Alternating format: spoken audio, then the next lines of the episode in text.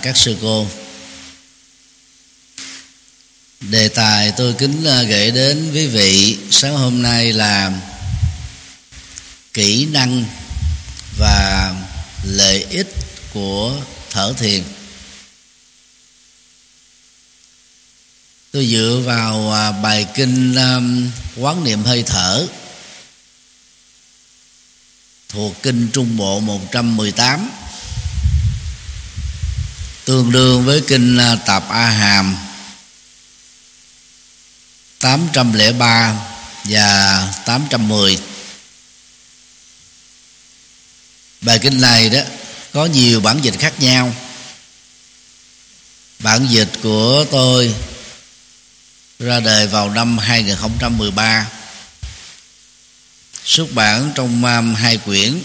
Thứ nhất là kinh Phật cho người tại gia nằm ở trong ờ, chuyên mục các kinh về thiền và chuyển hóa. Quyển thứ hai đó là quyển uh, kinh Phật thiền và chuyển hóa. Tức là một uh, ấn bản in riêng phục vụ cho các khóa tu thiền vipassana được tổ chức tại chùa giác ngộ mỗi tháng một lần.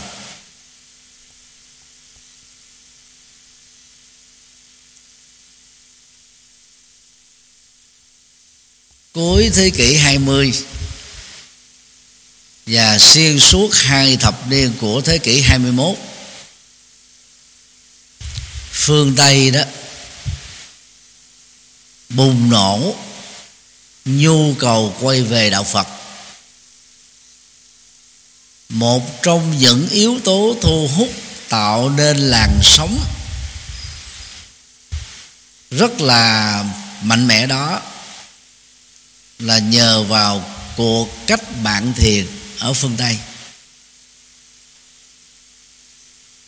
Evolution of Buddhist Meditation. Cuộc cách mạng thiền này đó bắt đầu từ những bài thuyết giảng của thầy trò thiền sư Suzuki lúc đó Suzuki đó là một sinh viên đại học. Làm thông dịch viên cho thiền sư, bổn sư của mình. Thuyết giảng tại một số trường đại học ở Hoa Kỳ. Và sau đó đó, nó tác động đến giới nghiên cứu phân tâm học. Đặc biệt là các phong trào phân tâm học của Jung theo trường phái của Freud, và thừa hưởng từ à, thiền sư thầy của mình, Suzuki đã viết hàng loạt những bài nghiên cứu về thiền.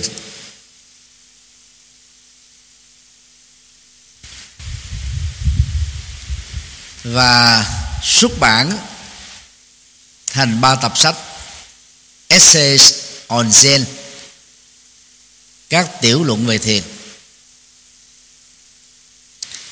Thì vào thập niên 70 của thế kỷ trước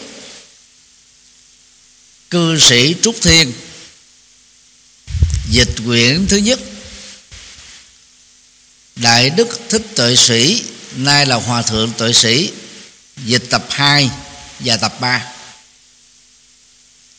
tại Việt Nam á, thì các nghiên cứu về thiền thông qua ba tập của Suzuki được hai dịch giả chuyển ngữ sang tiếng Việt tạo thành một cái bước chuyển hoạt mới cho các nghiên cứu về thiền dưới góc độ học thuật và phân tâm học.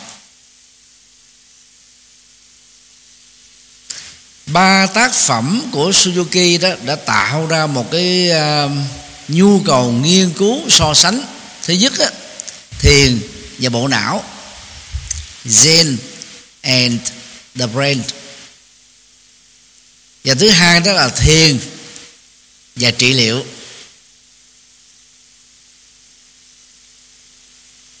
Zen and Therapy. Những nghiên cứu này đó đã thúc đẩy cho giới học thuật tại Hoa Kỳ ở cấp đại học. Không ngừng đánh giá, phân tích ba giá trị đặc biệt của thiền thứ nhất là tạo ra sức khỏe thể chất, physical health. Không chỉ dừng lại ở việc xả stress. Thứ hai đó là nâng cao sức khỏe cảm xúc, emotional health. Mà theo đó đó, nói theo ngôn ngữ của tâm lý học Hoa Kỳ từ năm 1984 trở đi, tạo ra chỉ số thông minh cảm xúc. Emotional intelligence quotient, gọi tắt đó là EQ trong tiếng Việt đó là EQ các nghiên cứu của Hoa Kỳ và thế giới cho chúng ta biết người có chỉ số thông minh cao IQ trong tiếng Việt là y gắn quy có thể rất giỏi trong học tập và tính khoa bản đậu thủ khoa, thậm chí từ mẫu giáo cho đến tiến sĩ. Nhưng hiếm khi được thành công sau khi rời khỏi nhà trường về nhiều lĩnh vực khác nhau. Và phần lớn đó là lĩnh vực kinh doanh. Thì người có chỉ số IQ không mấy thành công.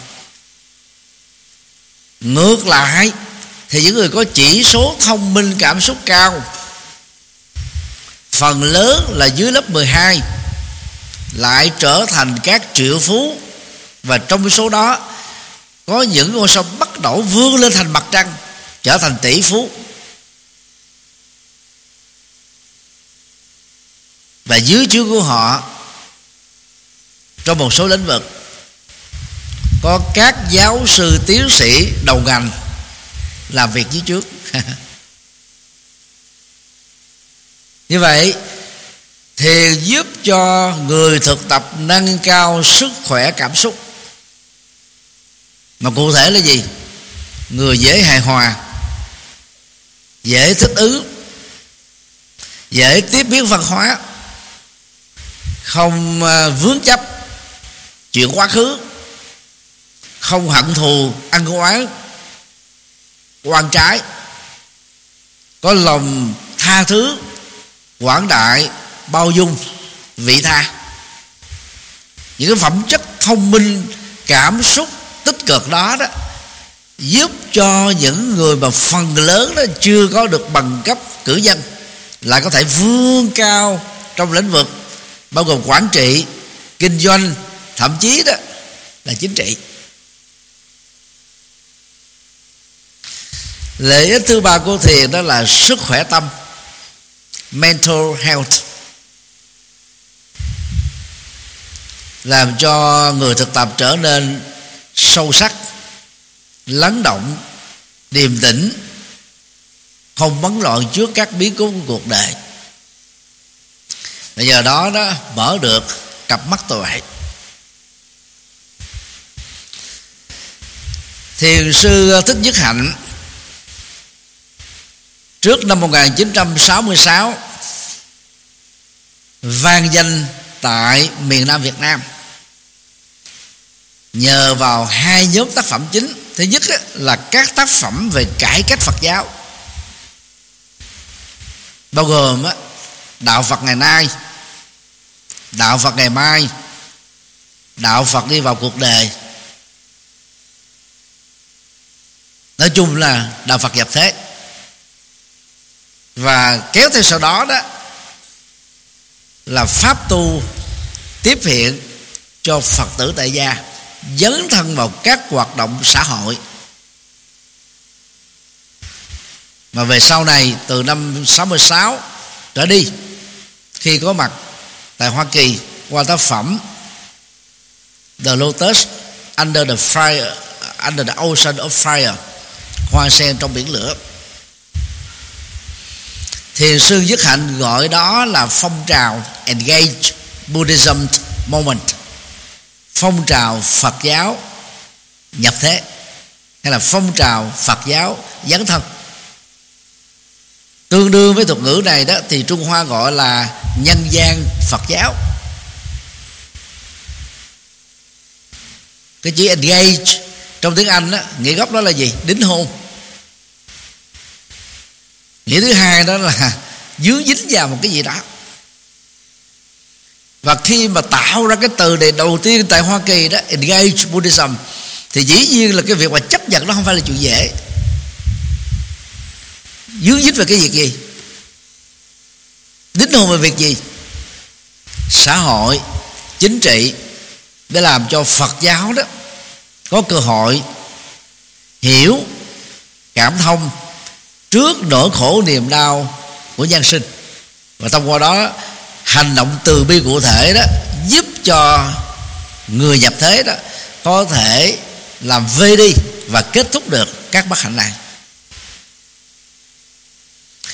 Mảng sách thứ hai của thiền sư Nhất Hạnh, Đó là sách về thiền. Mà hai tác phẩm tiêu biểu nhất của thiền sư Là Nẻo vào thiền học Và Nẻo về của Ý. Tôi may mắn là đọc được Hai nhóm tác phẩm này đó Vào năm 88 Và năm 89 giúp cho bản thân cải thiện được cách tiếp cận đạo Phật và sự hành đạo về sau này. Nếu đọc vào hai tác phẩm đó đó thì quý thầy quý sư cô sẽ nhận ra rằng phương pháp thực tập thiền của thiền sư nhất hạnh đó, đó là thiền công án và thoại đầu vợ chung đó là tổ sư thiền.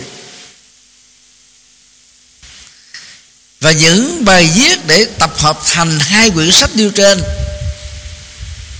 Cũng ra đề vào thập niên 60 và 70 của thế kỷ trước. Chỉ sau thiền sư Suzuki, khoảng chừng 15 năm đến 20 năm. Nhưng ở bệnh viện nghiên cứu thiền đó, nếu Suzuki đó đi từ góc độ học thuật phương Tây để đánh giá những cái giá trị của thiền Trung Hoa mà Nhật Bản chịu ảnh hưởng trực tiếp. Thì tại Việt Nam cách tiếp cận thiền của thiền sư Nhất Hạnh là dưới góc độ văn học. Và giới thiệu một cách rất là nhẹ nhàng để cho người đọc đó, à, dễ dàng tiếp nhận. Bao gồm những người khác tôn giáo và những người không theo đạo Phật.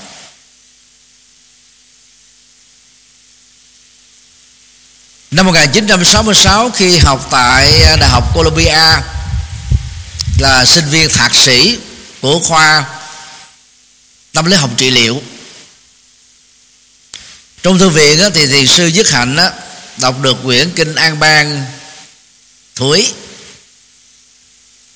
Tức là tương đương với kinh à, xuất tức, nhập tức. Tức là kinh hơi thở ra vào. Tức là kinh quán niệm hơi thở. Thì toàn bộ các nhận thức về thiền, kỹ năng về thiền, phương pháp về thiền đã bắt đầu thay đổi trong con người của thiền sư giác hạnh. Nhưng phải trải qua hai thập niên cho đến năm 1986 thiền sư dứt hạnh mới chính thức kết thúc việc truyền bá phương pháp thiền của Trung Hoa. Và trở thành là là một trong các thiền sư đi đầu về thiền tỉnh thức. Mindfulness, meditation. Và tạo ra một cơn địa chấn, đặc biệt đối với cộng đồng da trắng.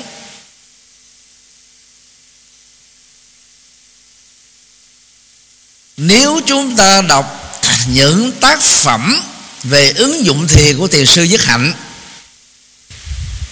trong tổng số 80 quyển sách viết về thiền chánh niệm, rõ ràng đây là sự ứng dụng. Thứ nhất là kinh tứ niệm xứ. Trong trung bộ và đại niệm xứ trong trường bộ để giúp cho người thực tập có thể làm chủ được thân, cảm xúc, tâm và các ý niệm thứ hai đó là dựa vào kinh quán niệm hơi thở. Và đây là bài kinh mà thiền sư nhất hạnh làm thay đổi nhận thức và phương pháp về thiền của mình. Và chính đây cũng là bài kinh mà thầy sư nhất hạnh đó là triển khai cái tính cách ứng dụng. Vừa là thi ca, vừa là văn học, vừa là nhạc thiền, với tổng số lên đến 86 bài và vừa đưa vào trong các sám nguyện trong nghi thức làng Mai Đại Toàn, ấn bản đầu tiên, năm 94 tái bản lần cuối vào năm 2010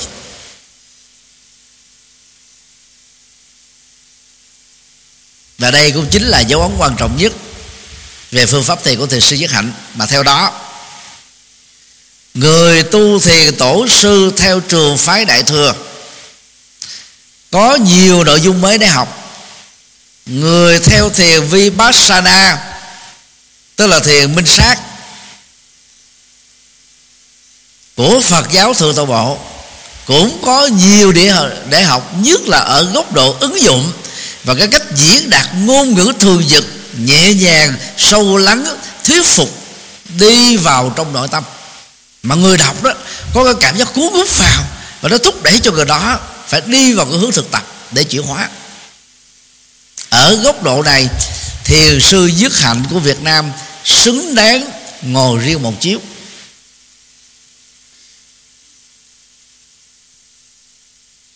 Tôi dẫn nhập hơi dài một chút để thấy được cái tầm quan trọng của việc thực tập thiền. Mà trong suốt hai thập niên qua, từ năm 2002 đến nay trong hàng trăm, hàng ngàn bài giảng, tôi đã kêu gọi quý tăng ni và các phật tử cần phải quay trở về các thực tập gốc mà được đức phật giảng dạy trong kinh tạng bali của phật giáo thượng tọa bộ. Kinh agama của phật giáo bộ phái để làm sao hoàn thiện được ba trụ cột tâm linh của đạo Phật. Được Đức Phật khai sáng đó là trí tuệ đạo đức và thiền định. Theo đó đề nghị của tôi là ai chỉ có thực tập thiền không thì phải bổ sung à, đạo đức và trí tuệ.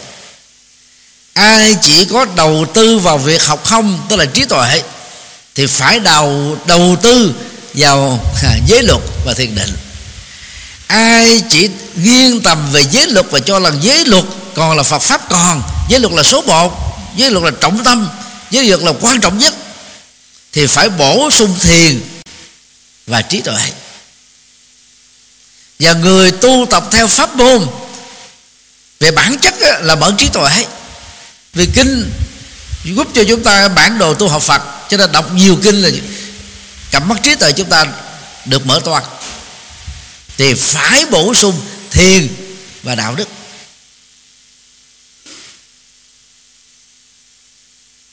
Và tôi cho rằng là không có tổ sư nào trong lịch sử 2.600 năm truyền bá đạo Phật có được đẳng cấp tuệ giác ngang bằng với Đức Phật bao gồm các vị A La Hán được xem là, là cái quả vị giác ngộ cao nhất của Phật giáo Thượng Tọa Bộ và Phật giáo Bộ phái hay là các vị Bồ Tát ở à, ngôi vị thứ 10 à, của Bồ Tát Địa. Là về sau này trong kinh Hoa Nghiêm và kinh Thủ Lăng Nghiêm đó mở rộng thành đó là 51 đẳng cấp tâm linh của Bồ Tát cũng không thể có ai ngang bằng với tuệ giác của Đức Phật. Cho nên đó, thực tập để mở ra được tuệ giác đạo đức và thiền định chính là trọng tâm hành trì của tất cả những người tu học Phật.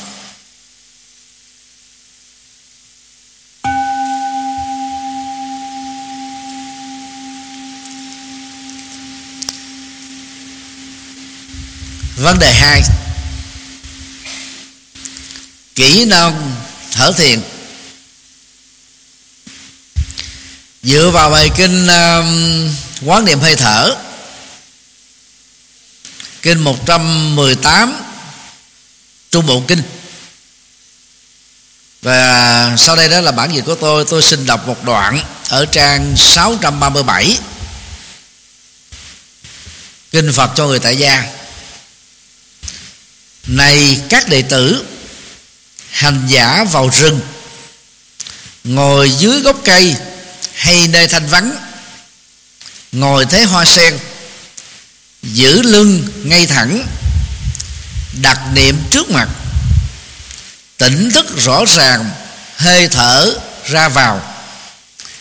Đang khi thở ra, biết mình thở ra. Phép quán hơi thở gồm 16 điều.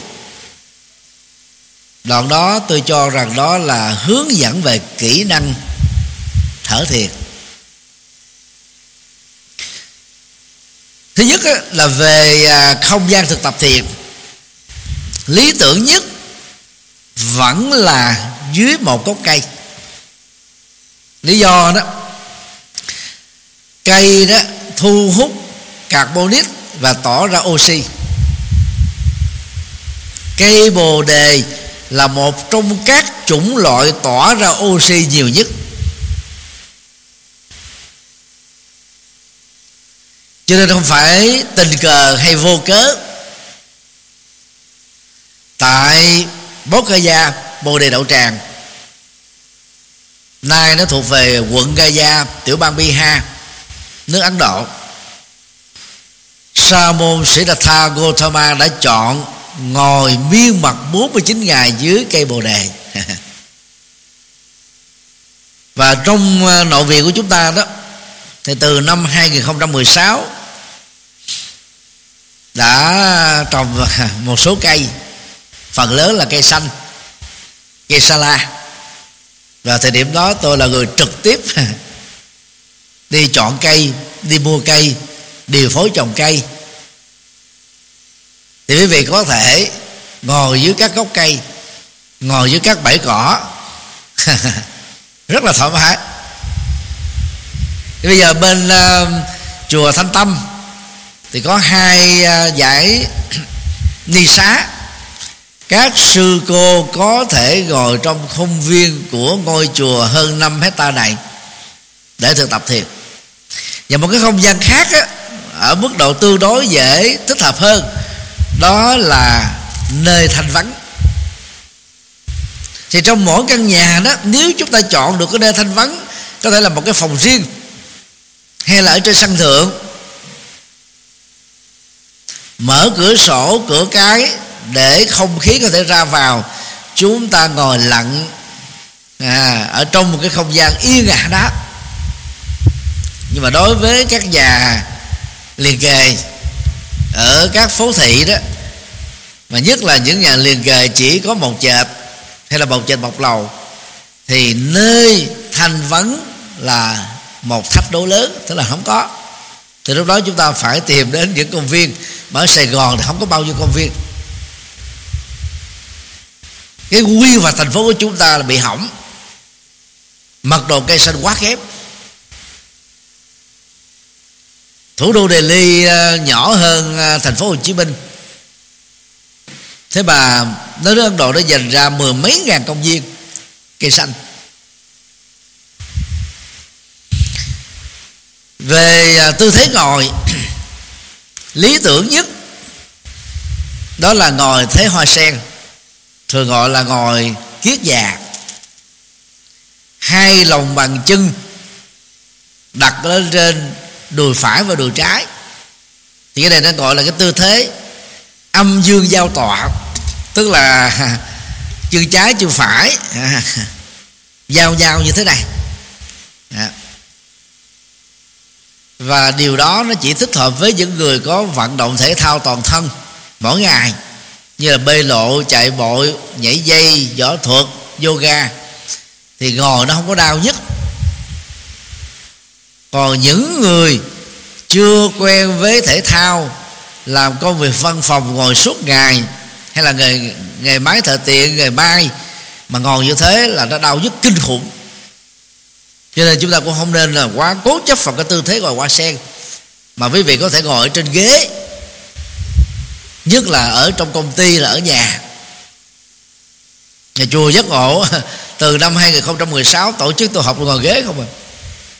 Cho nên suốt ngày, trong một cái không gian chỉ có 750 mét vuông bữa sáng thì 600 người, trung niên, lão niên, buổi chiều thì 600 đến 800 thanh niên, sinh viên của ngày chủ nhật còn á, chiều thứ bảy thì có khoảng 400 đến 600 các cháu 3 tuổi đến ờ, 12 tuổi đều đặn mỗi tuần.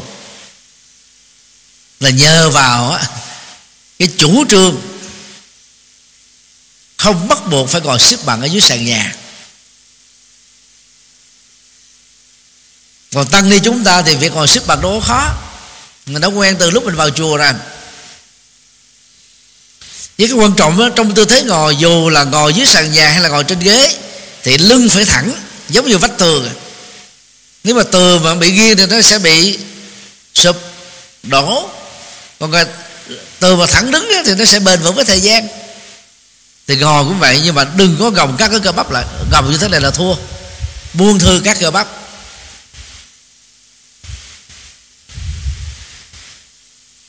Thứ ba duy trì chánh niệm đó là đặt niệm trước mặt. Là một cái khái niệm được trưởng lão thích minh châu dịch sát nghĩa với tiếng Bali. Bây giờ cái khái niệm trước mặt quý vị cứ hình dung nha.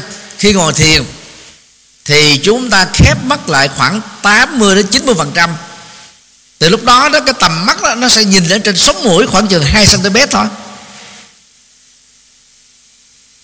Còn những người không bị hôn trầm thủy biên thì có thể khép mắt một trăm phần trăm mà không sợ bị ngủ gật ngủ trong tâm ngủ ra.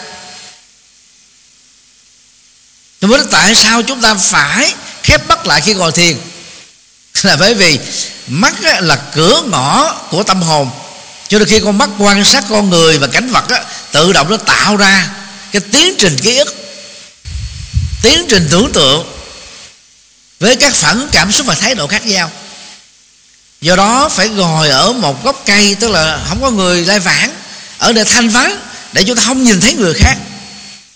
Nó không làm động tâm của mình. Và ở nơi thanh vắng như vậy đó, thì các âm thanh của con người như là nói chuyện, là thị phi, chửi bới, xe cộ, chó sủa, vân vân, nó không làm cho mình động tâm. Và trong kinh trung bộ đức phật nói, âm thanh tiếng ồn là cây gai của thiền định. Nếu chúng ta đặt lời giải này vào trong bối cảnh của môi trường học ở thế kỷ 20 và 21 Đức Phật là số 1 Phương Tây ngày nay mới đưa ra bốn loại ô nhiễm Ô nhiễm đất, ô nhiễm nước, ô nhiễm không khí và ô nhiễm tiếng ồn Nếu quý vị xem phim phương Tây đó Dọc theo các khu dân cư Nhà đầu tư làm đường cao tốc nào cũng bắt buộc phải làm hàng rào, bằng tường. Cao lên hai mét rưỡi cho đến 3 mét để chắn tiếng ồn. Không làm ảnh hưởng đến cái tiếng ồn đối với khu dân cư ở bên trong. Và người Đức thì thông minh hơn. Khu dân cư, cách mặt tiền đường á, của các con lộ cao tốc hay là các con lộ bình thường, trung bình là hai cây số cho nên vào khu dân cư là chúng ta không nghe tiếng ồn. Thì đức phật đã xem đó, tiếng ồn là cây gai có thiền định tức là một loại ô nhiễm tâm. Nên đặt niệm trước mặt là gì? Tức là ánh mắt đó, chúng ta nhìn ra sống mũi khoảng chừng 2 cm thôi. Nghĩa là nó chỉ giới hạn ở trong cái không gian hẹp đó.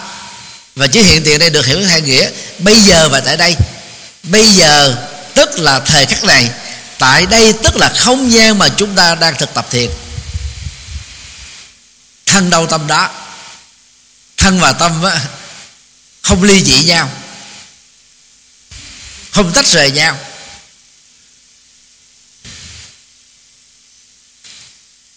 Và bằng tư thế ngồi đó cách thức đặc điểm ở trước mặt đó đó chúng ta mới duy trì được tỉnh thức rõ ràng.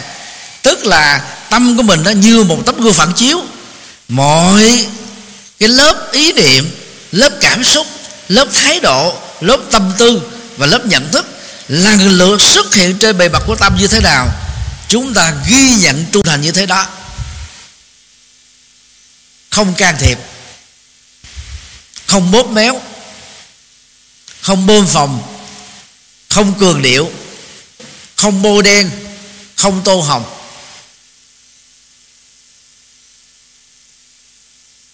Cái này đấy, thì tôi thường sánh ví nó giống như là không cần phải tiêu diệt bóng tối bằng vũ khí. Chỉ cần giữ ánh sáng, bóng tối tự kết thúc. Mà không cần phải có cuộc đấu nào, cuộc kháng chiến gì để chống lại đó. Cho nên cái cốt lõi của thực tập thiền theo lời Phật dạy đó là tỉnh thức rõ ràng không chạy theo, không dướng kẹt vào, không phản ứng chống lại. Đời khởi chánh niệm thì tự động các cái vọng niệm nó xuất hiện lên đó, nó bị nhận dạng. Từ từ động nó quê, nó nói theo ngôn ngữ bình dân chút xíu, nó bị quê bẽn lẽn tự động nó biến mất rồi. Cũng giống như có một cái anh cảnh sát giao thông đứng ở ngã tư đường, thì những người tham gia giao thông bằng các phương tiện giao thông khác nhau, dè dặt, sợ, nể không dám vượt đèn đỏ. Còn ở Việt Nam mà các ngã tư à, không có cảnh sát giao thông người ta vẫn vượt đèn đỏ bình thường. Vì chưa có các hệ thống camera giao thông như ở phương Tây. Và chưa có các cái máy chụp hình tốc độ cao. Đầy đủ, bây giờ vẫn có nhưng mà nó chưa có nhiều. Còn ở Mỹ và châu Âu là ở chỗ nào cũng có. Chạy 180 cây số một giờ, máy vẫn chụp thấy rõ bản. cái bản số xe và gương mặt của người lái làm sao chối được. Thì người ta thay thế các anh cảnh sát giao thông bằng hệ thống máy chụp giao thông và đèn giao thông. Thì người lái xe đó ý thức rất rõ rằng á, tôi đang bị quan sát, đang bị theo dõi. Cho nên dầu ở phía trước đường, ở bên trái đường, bên phải đường, tức là ngã tư á không có bất cứ một phương tiện giao thông nào. Không có người đi đường. Cũng không có cảnh sát giao thông. Người lái xe phương tây ngoan ngoãn ngồi chờ cho đến lúc bật đèn xanh mới bắt đầu chạy. Đó là tỉnh thức rõ ràng, nó giống như vậy đó. Nó tạo thành một cái automatic về nhận diện.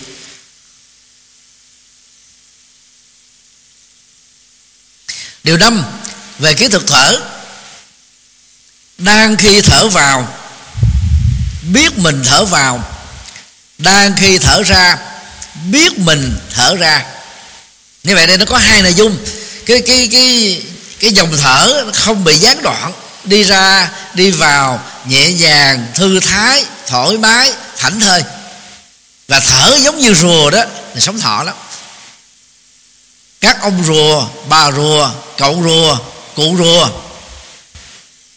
thở đến độ mà nếu chúng ta lấy một cái cái cái lông của con gà, con vịt hay con chim đặt ở trước cái lỗ mũi của con rùa, chúng ta không thấy cái bấm máy tại vì thở rất chậm, thở rất nhẹ. Mà càng thở chậm thì càng sống thọ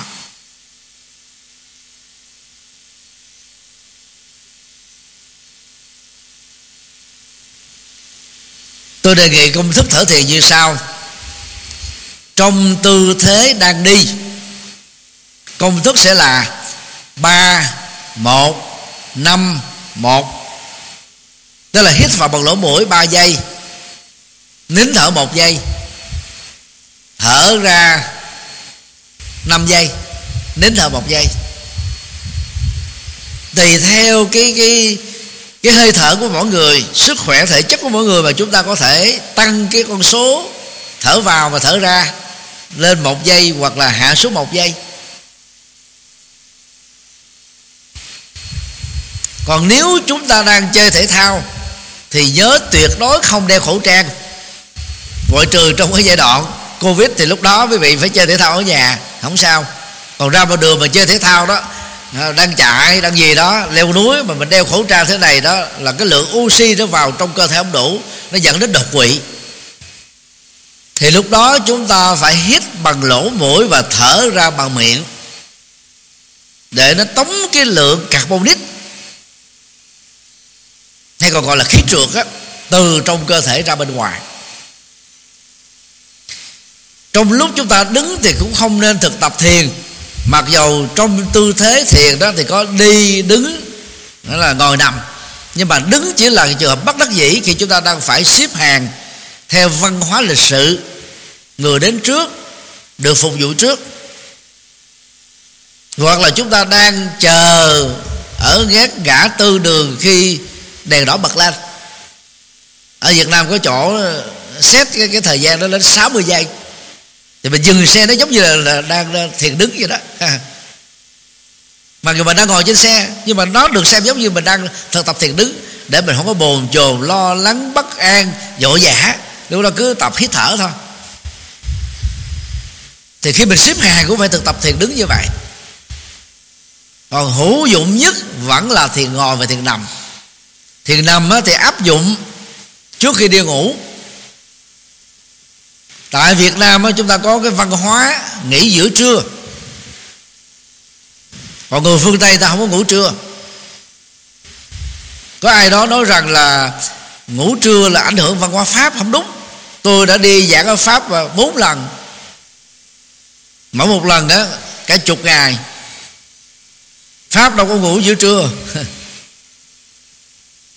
Thì dĩ nhiên là ngủ giữa trưa nó cũng có cái hay của nó tức là chúng ta sẽ đỡ mệt nhọc sau 4 tiếng làm việc nghiêm túc vào buổi sáng. Nhưng mà ngủ giữa trưa nó có một cái hệ quả khác dễ bị béo phì. Bởi vì 11 giờ kết thúc. Đi về tới nhà là 11 giờ rưỡi hoặc 12 giờ. Ăn cơm vô 12 rưỡi, nghỉ giữa trưa từ 12 rưỡi đến 1 rưỡi. Nó không có cơ hội để tiêu hóa thức ăn. Thì nằm trong tư thế đó dẫn đến béo phì đó. Như vậy, áp dụng thiền nằm trước khi đi ngủ thì trị được bắt ngủ. Và nếu như là nghỉ giữa trưa cho thiền nằm, thì chúng ta sẽ phục hồi năng lượng rất nhanh.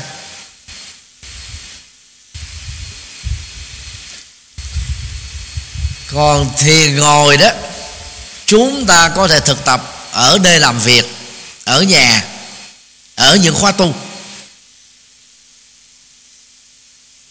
Và nhất là những người bị đau nhức xương khớp tê viêm ra khớp, thoát vị địa điểm. Đừng cố gắng ngồi trên sàn nhà. Vì ngồi như thế, cảm giác tê đau nhất làm cho chúng ta mất đi sự tập trung và quan trọng hơn là mất đi cái cảm giác hỷ lạc. Đó là lợi ích của thiền niềm vui và hạnh phúc rất nhiều người hướng dẫn á, cứ ráng ngồi đi. Nó có tê đau nhất cỡ nào, thậm chí là máu nó nó không lưu chuyển, cứ đừng quan tâm, cứ quên nó đi, cứ gắn đi, sau thời gian đau thận hết. Về lớn tuổi rồi đi lùm khùm lùm khùm đi không nổi. Thực tập như thế để được cái gì? Cho nên chúng ta phải hiểu, tư thế tốt nhất để tập trung dễ dàng nhất là thiền ngồi, và ngồi trong tư thế hoa sen nhưng nếu sức khỏe chúng ta ngược lại với tư thế hoa sen chúng ta có thể ngồi trên ghế, không sao. Cái cốt lõi của thực tập thiền là gì? Tỉnh rất rõ ràng trên nền tảng có đặc điểm trước mặt.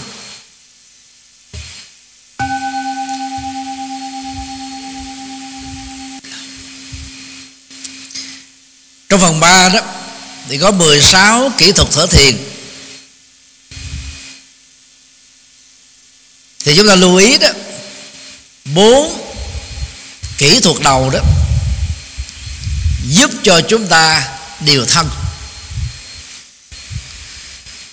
Kỹ thuật thứ năm đến thứ tám là làm chủ cảm xúc. Chín đến 12 làm chủ tâm. 13 đến 16 làm chủ mọi ý niệm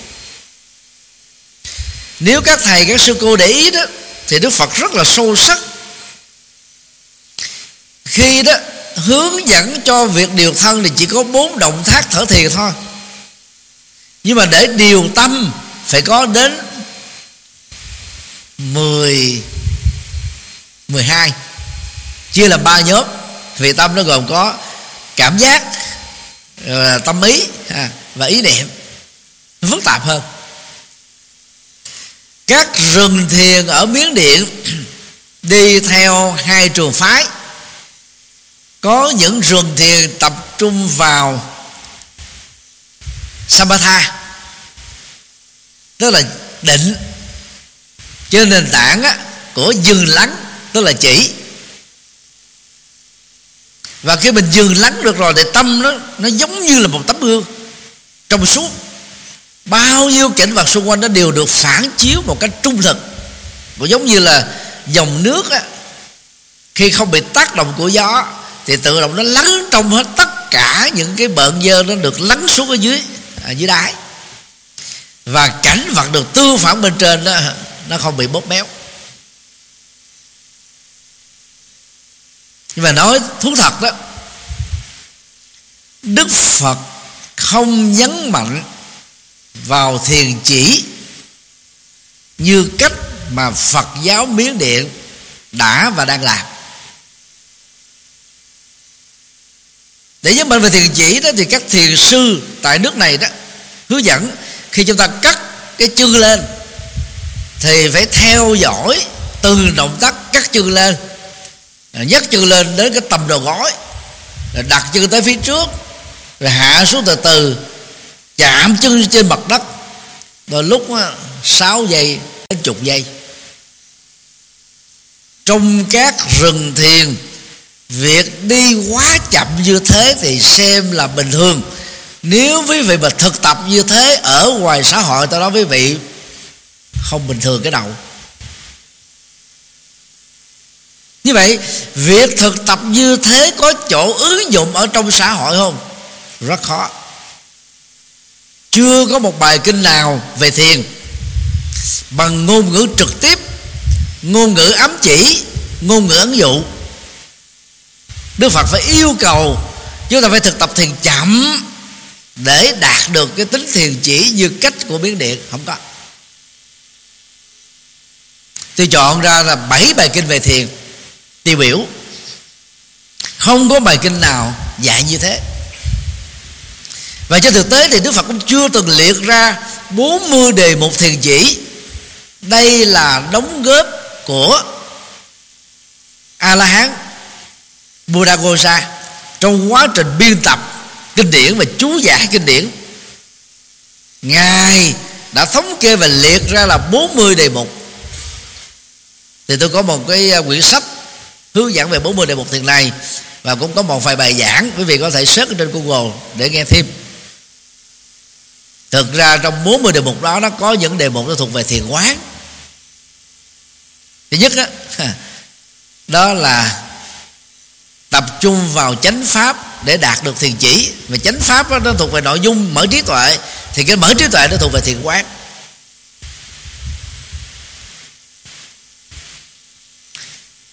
Đối với bốn hơi thở giúp cho chúng ta điều thân á thì các thầy các sư cô á chỉ cần nhớ thế này thứ nhất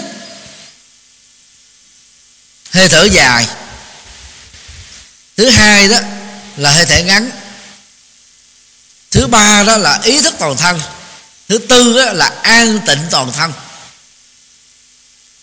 Hơi thở dài và ngắn là khái niệm tương đối đối với mọi người và nó lệ thuộc vào cái tư thế mà chúng ta đang tập tập, tập thiền. Như đã tôi đã nói đó thiền đi thì cái hơi thở dài và ngắn nó ngắn hơn là lúc chúng ta thiền ngồi. Và khi chúng ta thiền nằm á, thì hơi thở dài ngắn á, là có thể được thực hiện ở mức độ maximum. Thì cái công thức đối với thiền nằm mà tôi đặt ra đó là 6 3 9 3 hít vào 6 giây bằng lỗ mũi nín thở 3 giây. Rồi thở ra 10 giây bằng lỗ mũi và nín thở 3 giây. Cái thở như thế ta gọi là thở bốn thì. Tại sao chúng ta không hít thở bằng miệng mà phải là bằng lỗ mũi? Vì trong lỗ mũi nó có rất nhiều các mao mạch và hệ thống lọc. Cho nên đó nếu lỡ hòa lẫn ở trong không khí, có những cái chất bẩn, chất dơ mà mắt mình không nhìn thấy được, thì việc hít vào đó bằng lỗ mũi đó, hệ thống lọc tự nhiên. Ở trong cái lỗ mũi nó giúp cho chúng ta hạn chế tối đa những cái độc tố. Và chúng ta có 6 vị trí để mình để ý thứ nhất là hai cái lỗ mũi. Thứ hai là cái khoang mũi. Thứ ba là thanh quản. Thì ở cái động tác đó là ý niệm về hơi thở dài, hơi thở ngắn qua ba cái vị trí này mà không cảm nhận được. Nhưng ở cái bài tập thứ ba là ý thức toàn thân, thì lúc đó hơi thở đi vào hai lỗ mũi đi qua khoang mũi, đi vào thanh quản, chúng ta phải cảm nhận được. Mà muốn cảm nhận được thì phải tập trung. Phải lắng tâm. Và ba vị trí còn lại đó là ngực, bụng, đan điền. Thì khí vào ở vùng ngực ngực to ra. Khí có mặt ở bụng bụng lớn lên. Khí có mặt ở đan điền thì đan điền trương phòng. Lúc đó quý vị, chỉ cần nhớ cái kỹ năng đơn giản cái thôi là phình phình phình. Và nín thở ba giây để làm gì? Thanh khí khi được đưa vào đến đan điền đó, khi nín thở nó sẽ xuống tận đáy của đan điền. Và lúc đó chúng ta thở ra thật là dài, nếu trong tư thế nằm 10 giây, bằng lỗ mũi. Thì toàn bộ các trượt khí sẽ được tống ra bên ngoài. Lúc đó quý vị liên tưởng, xẹp xẹp xẹp. Đẩy khí từ đan điền lên bụng, thì thoát đan điền đẩy khí từ bụng lên ngực, thoát ngực. Đẩy khí từ ngực ra thanh quản và ra lỗ mũi. Thì thắt ngực hay là thoát, hay là hay là thoát ngực?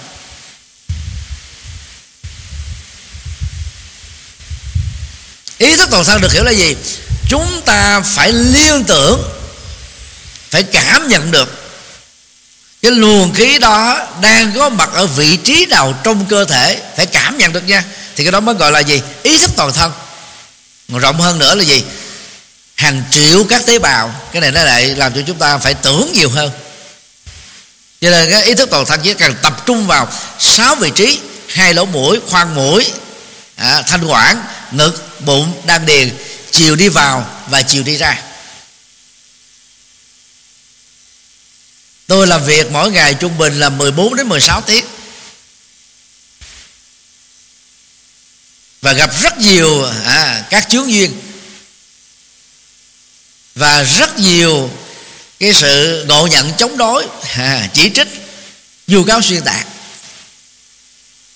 Mà tôi vẫn thoải mái được là tôi có thói quen thở rất là sâu. Lúc nào sau khi làm một tiếng rưỡi là phải thở 15 phút. Nó phục hồi sức khỏe rất là nhanh ai bị lo lắng hồi hộp căng thẳng bất an, chỉ cần thở 3 phút, theo chu kỳ 4 kỳ đó 4 thì đó, là nhịp tim ổn liền. Thậm chí chỉ cần là 60 giây thôi. Trước khi ngồi vòng thi, đừng lo lắng gì, nhắm mắt lại, hít thở thật sâu. Quý vị sẽ nhớ bài nhiều hơn, là bài tốt hơn. Và khi mà ý thức toàn thân như vậy đó, thì cái cái sự an tịnh, lắng dịu nhẹ nhàng, thư thái, thoải mái, bình an của thân được gọi là kinh thân sẽ bắt đầu xuất hiện như là một phản ứng, kết quả rất là tự nhiên, chứ không cần phải gắn ngược gì hết á.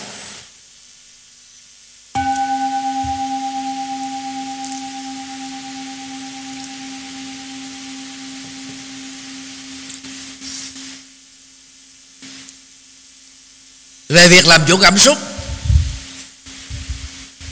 bốn kỹ năng thở. Từ à, năm cho đến tám. Thứ nhất á, là quan hỷ. Thứ hai đó là hạnh phúc. Thứ ba đó là toàn thể hoạt động tâm ý. Và thứ tư á, là an tịnh tâm ý. Nếu quý vị tập trung thở thiền ở bốn kỹ năng này đó thì không bao giờ rơi vào trầm cảm. Các nghiên cứu thì về bộ não của phương tây được tiến hành trong các phòng thí nghiệm cao cấp tại mỹ và châu âu bởi các giáo sư tiến sĩ, bác sĩ, y khoa hàng đầu của thế giới. Cho chúng ta rất nhiều các kết luận sáng giá. Thực tập thiền đúng. Sẽ giúp cho chúng ta làm chủ được cảm xúc và vượt qua được các cảm xúc tiêu cực. Chị em phụ nữ là sống với cảm xúc á, gần như là 90% cho nên khó tu hơn. Và tu chậm hơn. Người nam. Vì người nam á là thiên đặng lý trí mà thiên đàng lý tính á thì các hoạt động cảm xúc á, rất là khô khan. Vì do đó cái độ vướng chấp vào cũng ít hơn. Cho nên đó, khi mà ta nói đến cái người nam mà mà mà gọi là không được đánh giá cao ta nói là ông đàn ông này tánh như đàn bà. Thì cái tánh như đàn bà là gì? Cái cảm xúc như là đàn bà. Dễ buồn dễ hờn dễ giận dễ tức dễ để bụng dễ chấp nhất dễ tính toán quá chi ly quá khó chịu không buông bỏ được. Cái này không phải là nói xấu đàn bà nha. Cái, cái do cái cấu tạo sinh học á, tự động á, cái dòng chảy cảm xúc ở phụ nữ nó giống như là thác tuôn trào. Từ đó về phương diện hôn nhân á tổ tiên việt nam có khuyên là gì? Cưới vợ thì cưới liền tay tại vì phụ nữ ta thay đổi lẹ lắm. Tôi sống với cảm xúc mà cảm xúc á nó được là nuôi dưỡng thức ăn bằng cái lỗ tai. Đàn ông á, dù không đẹp trai nói dai nói dài nói ngọt nói ỉ ôi nói tăng bốc nói tán dương cái cô gái đó mập thù lú rồi mà nói trời em đẹp lắm em là số một thôi. Hỏi chứ ghê sao không bơi không bắt ruột được.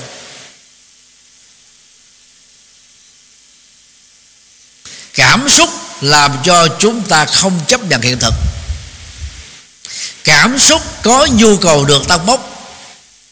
Cảm xúc có nhu cầu được hả hê. Cảm xúc có nhu cầu được phục vụ. Và cảm xúc là một à, sợi dây xiềng xích chối buộc chúng ta. Cho nên ai sống nhiều với cảm xúc là người đó rất khó tu. Cái thước đo để biết người nào cảm xúc nhiều cảm xúc là gì? Nằm xuống ngủ liền là người ít cảm xúc. còn người nào đó lại lạ chỗ nha đi đâu á? Cái chỗ mới ngủ không được.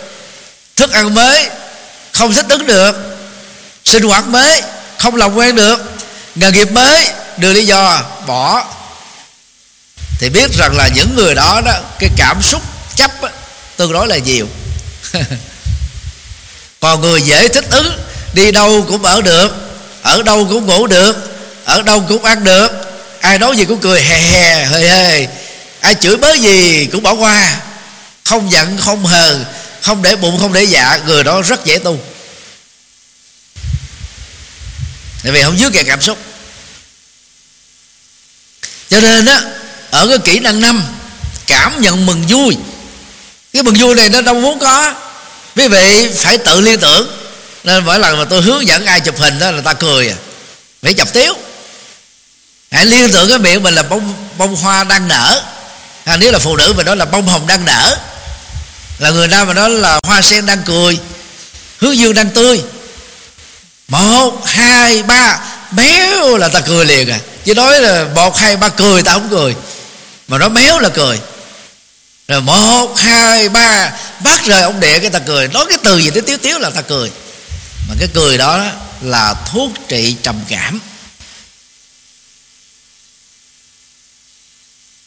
Rất nhiều người trong chúng ta không để ý đến yếu tố này.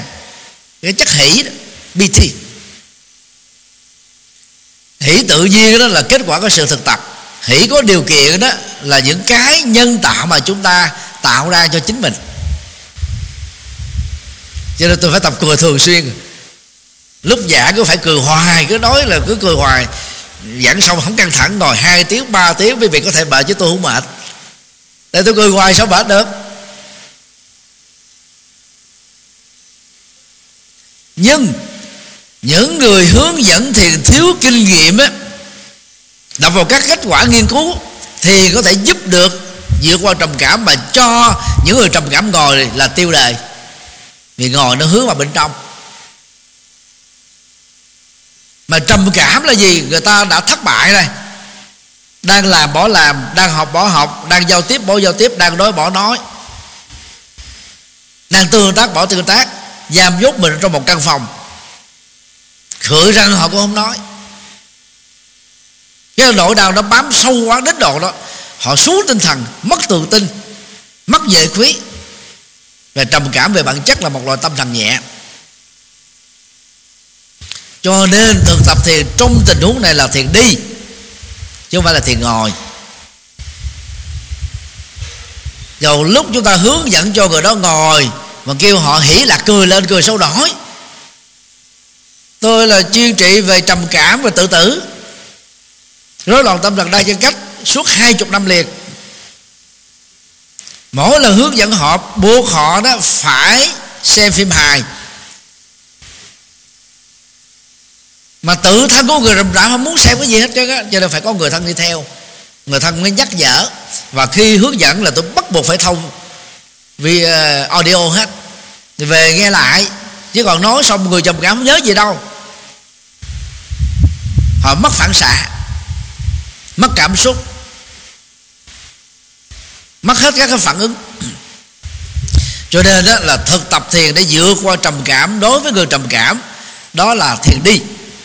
Và thậm chí quý vị có thể cho họ thiền ở trong thể thao.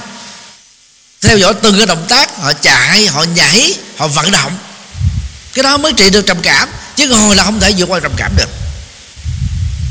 Còn đối với những người không bị trầm cảm á, thì ngồi vẫn là tư thế tốt nhất để trải nghiệm cái sự hỷ lạc. Khi mà chúng ta đóng bích hai cái giác quan thị giác và thính giác giải trí là nằm ở hai cái nhu cầu này. Và hai nhu cầu này đã làm cho người ta tốn đi 90% tổng số tiền tiêu thụ cho các hoạt động giác quan. Thậm chí nhiều hơn thế. Như là con mắt.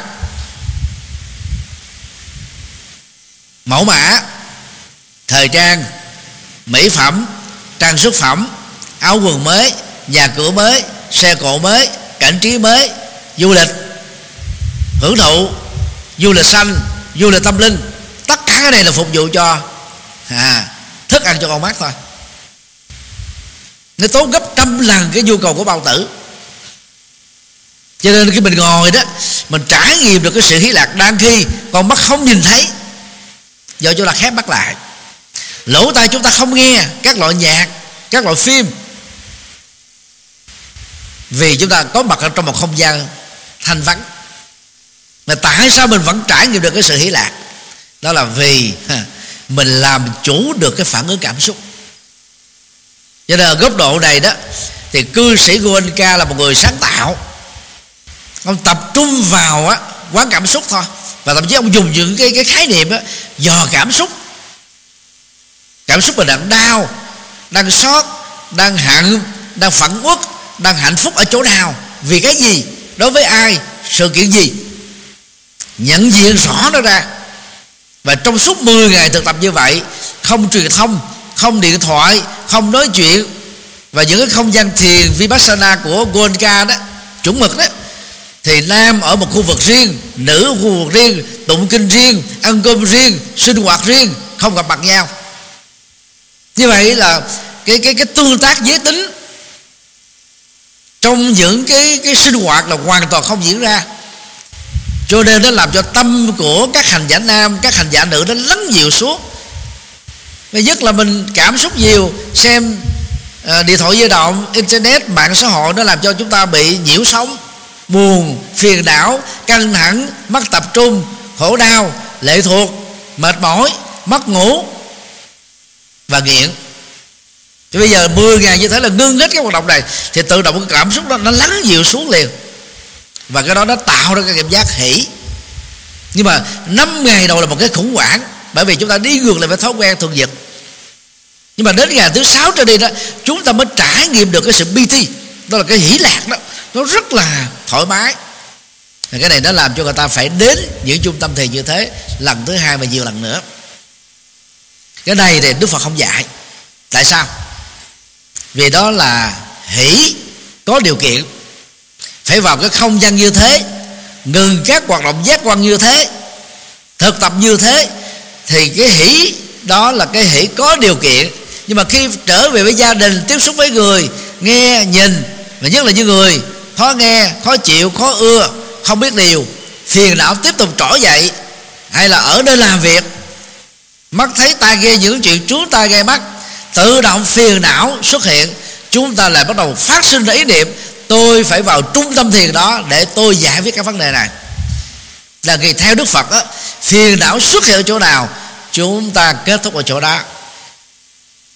Bằng chánh niệm và tỉnh thức thì tôi phân tích như vậy để chúng ta thấy cái khác biệt tại sao đức phật không dạy, chỉ có tu quán cảm xúc với cái điều kiện là ngưng hết các hoạt động giác quan ở mức độ tương đối. Và trong kinh trung bộ thì có cái câu chuyện tương tác giữa đức phật và một đạo sĩ bà la môn. Ông này đó, được mệnh danh là muni, tức là bậc ẩn sĩ, bậc hiền sĩ. Vì từ lúc ông ấy đi tu, cho đến thời điểm gặp đức phật là ông ấy không có tiếp xúc người cho nên đó là ai cũng đồ ông là thánh sống. Nhưng mà ông ấy vẫn còn hoài nghi chính mình. Ông hỏi đức phật tôi tu như vậy có đúng hay không? Đức phật trả lời đó nếu có con mắt mà chọn một kiếp người không sử dụng để nhìn thì quả chướng tối đa là mù. Quả kế tiếp á, là chọn. Có lỗ tai mà không nghe thì quả chứng là điếc.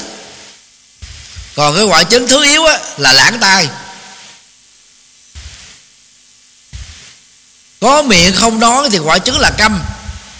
Nhẹ hơn là ác khẩu.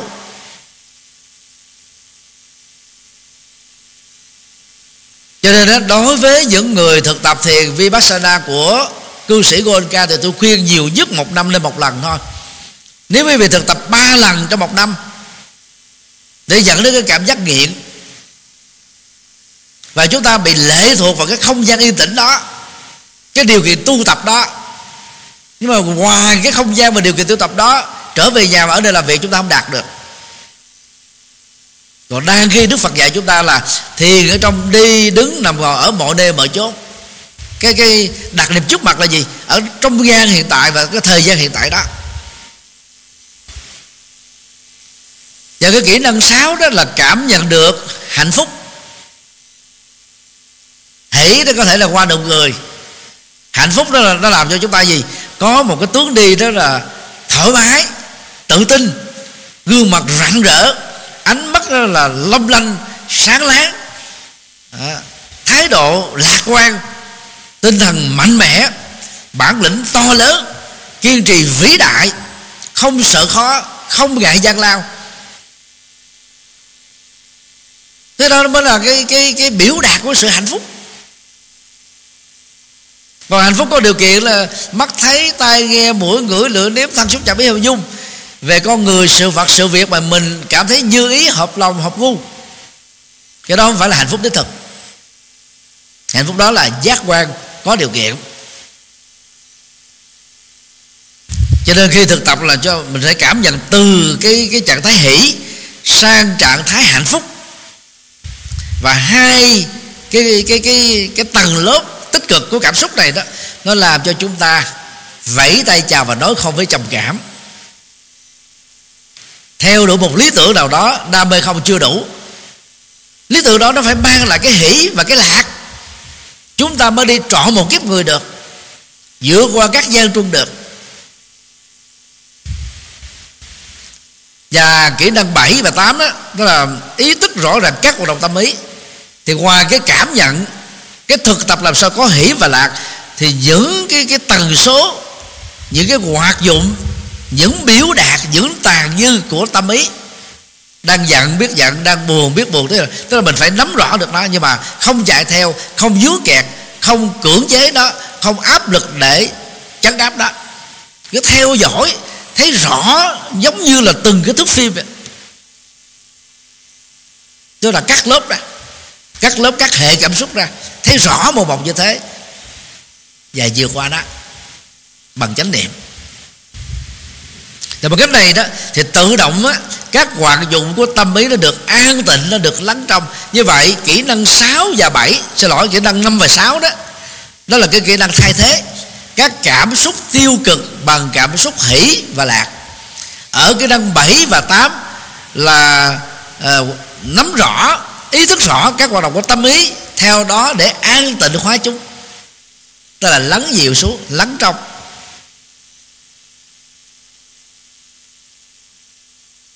Và ở trạng thái 7 và 8 này đó, chúng ta sẽ không còn bị lệ thuộc tính điều kiện của hỷ và của lạc nữa.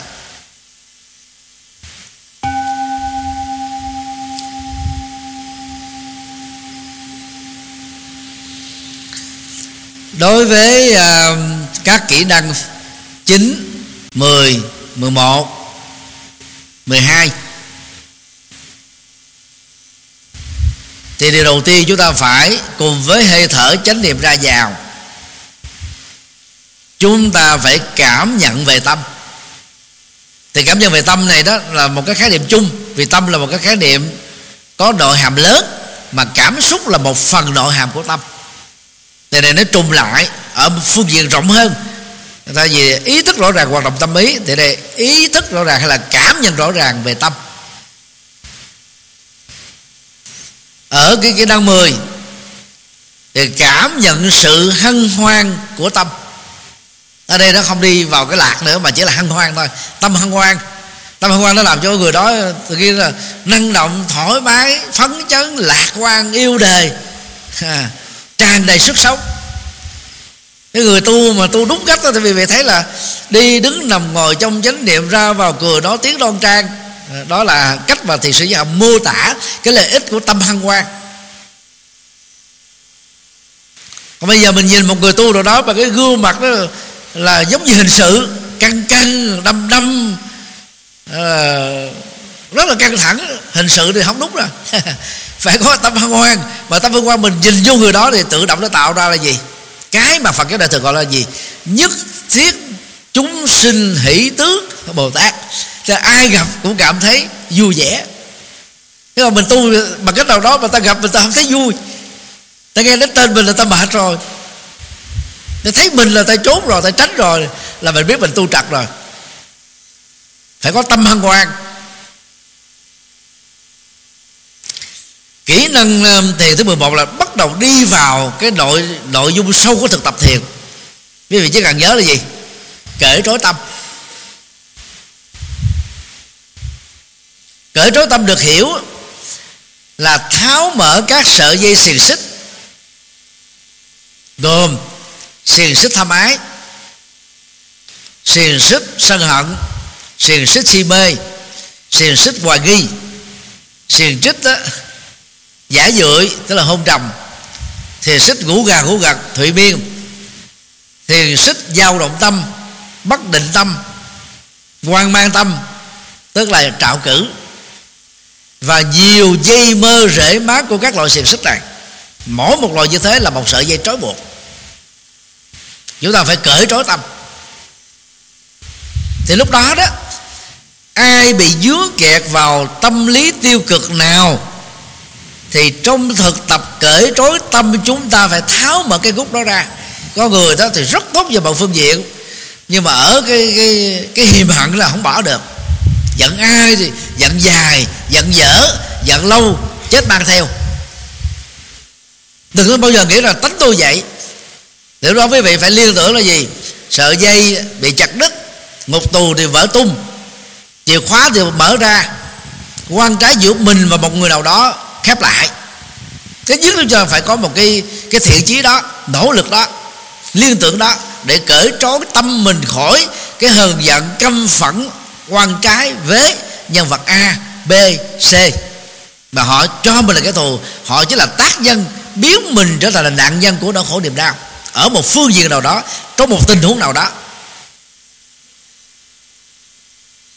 Và cái này phải hết sức quyết liệt như vậy, ai bị dướng kẹt vào vào tâm nào thì phải tháo mở cái sợi dây dướng kẹt đó. Ví dụ có người hãnh diện tự hào về ngoại hình đẹp trai, đẹp gái của mình, do đó là chấp ngã về phương diện hãnh diện. Vì tháo mở và gỡ trói. Người nào mặc cảm từ khi tôi lùn quá, tôi mập quá, tôi đen quá, tôi xấu quá, tôi gầy gò quá, tôi nghèo quá, đó là chấp ngã về tự ti, thì chúng ta phải tháo xì xích đó ra bằng cách mình nghĩ cái gì? Giá trị của con người không phải nằm ở vóc dáng mà nằm ở gì? Những đóng góp, trí tuệ và đạo đức. Còn đừng có cái kiểu an ủi là nó không giải quyết được nha. Như là con cáo vào một cái vườn nho. Trái nho rất là sum xê mùi nho nực cái lỗ mũi. Làm cho cái bụng của con cáo nó cồn cào dịch vị tiết ra đầy hết cả miệng. Con cáo nhảy lên để chụp lấy à, các chùm do. Nhảy hoài nhảy mãi mà nhảy không tới. Chụp không được lấy không được ăn không được nuốt không được. Thì thấy các con thỏ vào á ông cáo mới nói mấy em thỏ ơi bữa nay anh cho mấy em hưởng hết dàn do này anh không dặn cái gì hết á anh thưởng cho các em hết. Ăn không được bỏ nhưng mà còn nói ra vẻ ta đây là nhân từ bao dung quảng đại. À, thương đàn em lắm. Cái đó là tiếc nuối và thể hiện về cái sự chấp ngã. Mà ngã đây là ngã cao ngạo. Mà cái thực tại chứ nếu là gì? Muốn muốn ăn nhưng mà mối không tế hai không được. Nuốt không xong. Do đó là an ủi. Các nhà tâm lý học phương tây đó thường à, dạy người ta vượt qua cái cái sự rụt rè và mất tự tin. Đó là xem á người nghe mình là như là cỏ rác như là rơm. Để tăng cái cái cái bản ngã lên cái đó là nguy hại. Được cái tự tin thì dẫn đến cống cao ngã bạn. Mà tôi hướng dẫn á, à, những người mà làm giảng sư á, xem những người nghe của mình là gì người thân của mình nhất là người thương mình nhất người để mình nhất, người ủng hộ tinh thần mình nhất, thông cảm mình nhất. Người thông cảm, người ủng hộ ta đâu có phán xét mình. Chửi bới mình, thị phi mình, chống đối mình, cài bẫy mình cho gây bánh xe, phá đám. Để đẩy mình vô tình thế là ba chìm bảy nổi tám lên trên như vậy, ở một tập thể ngàn người, nếu quý vị liên tưởng, nếu quý vị có người mẹ là hiểu mình nhiều nhất, mình nghĩ một ngàn người đó là mẹ mình hết. Thì mình đâu có sợ nữa đâu hoặc là những cái câu đó nó rất là nặng nề như là à, chó sủa mặt chó người đi đường cứ đi. Đó là lời thị phi của những người xấu xem như là tiếng chó sủa đó là mình phỉ nhổ và xúc vật quá người khác. Nên làm cho mình tự tin. Có bản lĩnh hơn nhưng cái ngã mạng cống cao tự hào nó được ghi vào trong cái kho tàng tâm mình hồi nào không hay. Bởi như cái nhận thức mà tâm lý học phương tây nó xúi dụng ta đi vào cái hướng bất ổn và tâm lý học phương tây cũng cho phép là gì? Khi mình ghét một người nào đó, là mình nợ người đó, lấy súng bắn, lấy dao đâm, lấy lửa đốt, dẫm đạp chân lên, không có phạm tội. Để xóa bỏ cơn hay trút đổ cái cơ hận dữ mà không phạm pháp. Cái này đó, nói theo đức phật là đang gieo các hạt giống sát nghiệp. Và đến lúc nào đó, không có người an ninh ở đó, có một cái khẩu súng mất kiểm soát, nghĩa là chết chết người khác. Giống như mỹ, vụ xả súng mười mấy học sinh bị chết, hai cô giáo bị chết. Và nạn xả súng chết hàng năm ở mỹ, lớn gấp mấy chục lần so với châu âu, và gom năm châu lục lại. Tổng số người chết bởi bị súng, lạm dụng súng, chưa bằng được 70% của xả súng tại Mỹ. Nhưng mà hiệp hội súng trường của Mỹ nó có một cái cái thế lực chính trị rất là mạnh. Chi phối đảng đảng phái và chi phối chính sách của nhà nước Mỹ. Cho nên á, đảng cộng hòa thì ủng hộ sở hữu súng. Đảng dân chủ đang cầm quyền hiện tại đó, thì chống ngược lại cái đó, mà không đi về đâu. Việc sở hữu súng chỉ làm cho người sở hữu có cảm giác chấn an. Tôi có thể tự vệ, nhưng bị rủi rất cao bởi sự sở hữu súng người khác mà người đó bị điên, người đó mất kiểm soát, người đó uống rượu người đó mới chiều xem cái phim bạo lực xong. Có thể xả súng và bắn chết lúc nào. Không hay. Như vậy, cái chấn an đó là tạm thời, nhưng mà cái bất an đó là thường trực. Đó là những giới hạn của thế giới tự do. Như vậy trở lại vấn đề, khi chúng ta cởi trói tâm là phải thấy rõ nguyên nhân gốc rễ của nó. Nó nằm ở đâu, vì sao nó như thế. Mà nói theo đức phật ở trong kinh tương ưng á phải thấy được cái sự xuất hiện tức là sự sinh khởi sự diễn tiến sự tác hại và sự kết thúc của từng dòng chảy tâm từng phản ứng tâm. Thì chúng ta mới thấy được à, cái nhu cầu của cởi trói tâm là quan trọng biết chừng nào.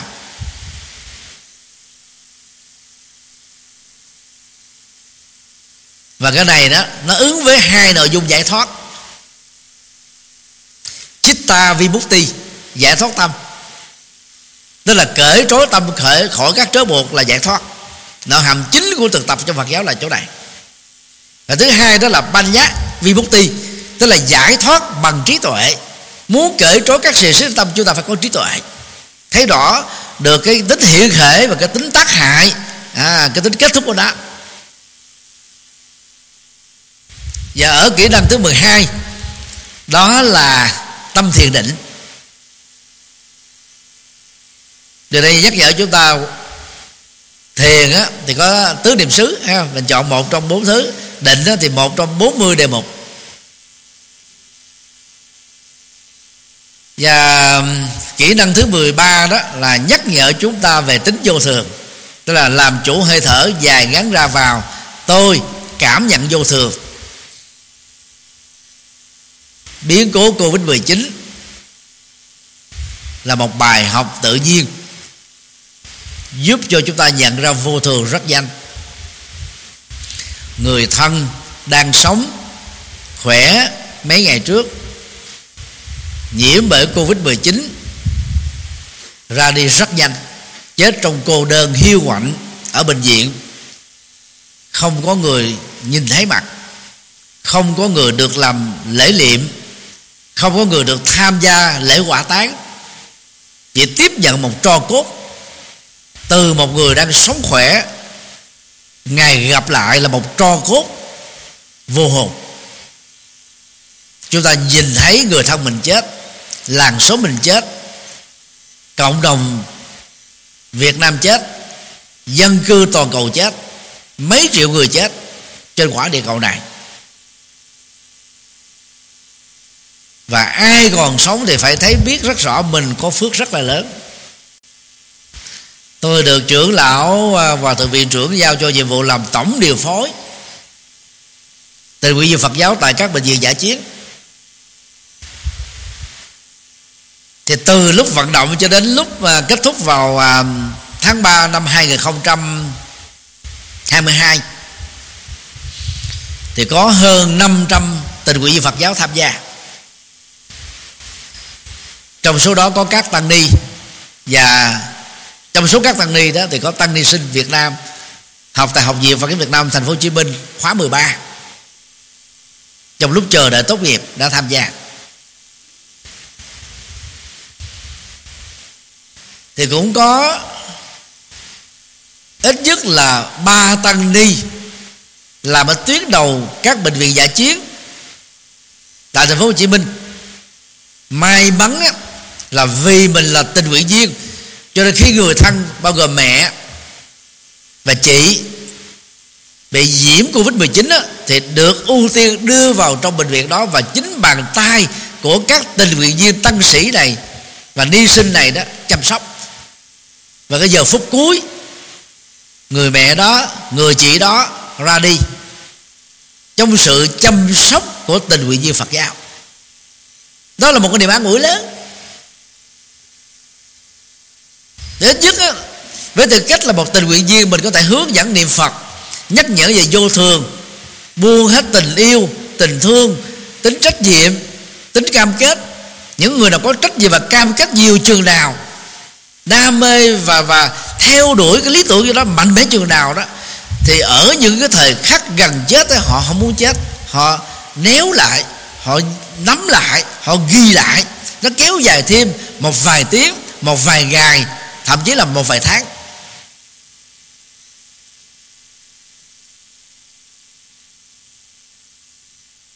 Nhưng mà cũng có những trường hợp, một trong những trường hợp đó là tôi giúp đỡ trực tiếp. Mà Huyền Hòa Thượng là 79 tuổi, Có ba bệnh nền, Chưa từng chích một mũi vaccine nào. Khi phát hiện mình nhập bệnh viện Là trong tình trạng nặng rồi Bác sĩ khuyên là gì? Hãy chuẩn bị mọi thứ đi. Rồi cuối cùng hòa thượng này lại sống khỏe. Đến bây giờ thì vẫn còn bình an, không sao hết á. Đang khi tại thành phố Hồ Chí Minh là 60 tăng ni qua đời bởi Covid 19 dĩ nhiên là cái nguyên do chính là do chưa được tiêm chích vaccine. Bởi vì tu sĩ đó đứng vị trí thứ 14 trên tổng số cái bản danh sách 16 ưu tiên đó. Mà lẽ ra tu sĩ phải được đứng hàng ưu tiên là phải tiếp xúc với cộng đồng tôn giáo. Và chùa giác ngộ của tôi, ngoài cái việc điều phối đó, còn điều phối xe cấp cứu, oxy cho các bệnh viện, oxy đến tận nhà, rau quả cũ thức ăn, các trang thiết bị y tế, và làm liên tục tôi may mắn là không bị nhiễm. Ở chùa giác ngộ của tôi là 52 người nhiễm hết. Mà tôi tiếp xúc nhiều hơn là không bị nhiễm. Thì cũng này cũng khó nói lắm. Nhưng mà ý lại coi chừng chết rồi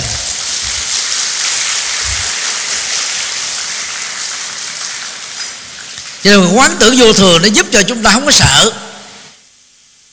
Và khi á, cái nặng nhất của vô thường là gì? Cái chết nhẹ hơn cái vô thường thì gì tổn thất, mất mát, thất nghiệp, phá sản gián chức.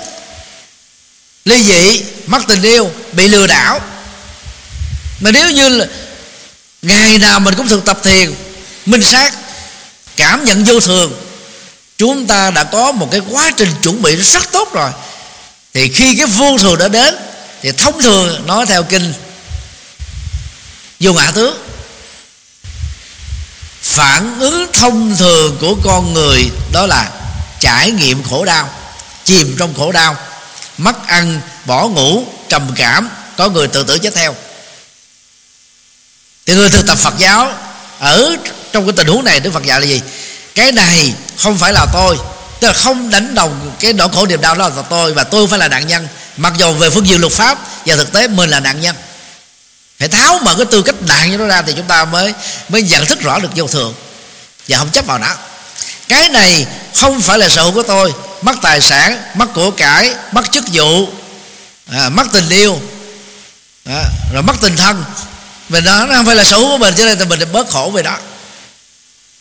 Và cái này không phải là tự ngã của tôi nó không phải là tâm tôi. Cái này nó dành cho cái người đang hấp hối và những người đã chết. Thường người ta chấp vào cái cái cái tâm thức đó là tự ngã của mình tâm thức đó vĩnh hằng. Trở thành các hồ ma bóng vía vất vưởng chỗ này vất vưởng kia.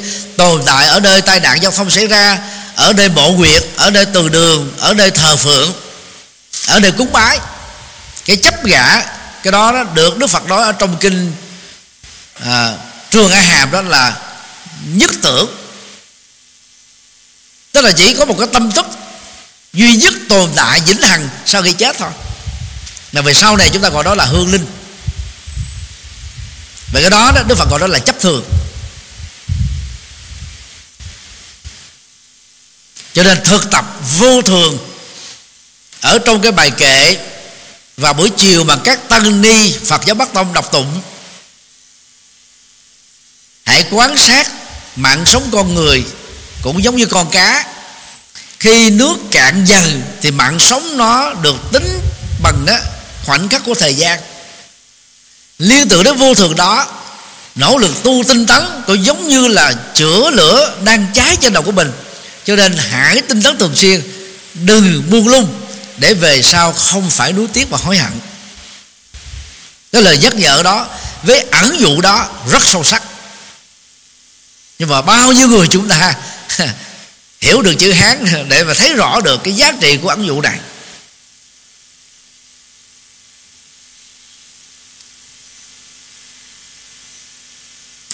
Kỹ năng à, thứ 14 đó là cùng với hơi thở, chánh niệm ra vào, lìa tham.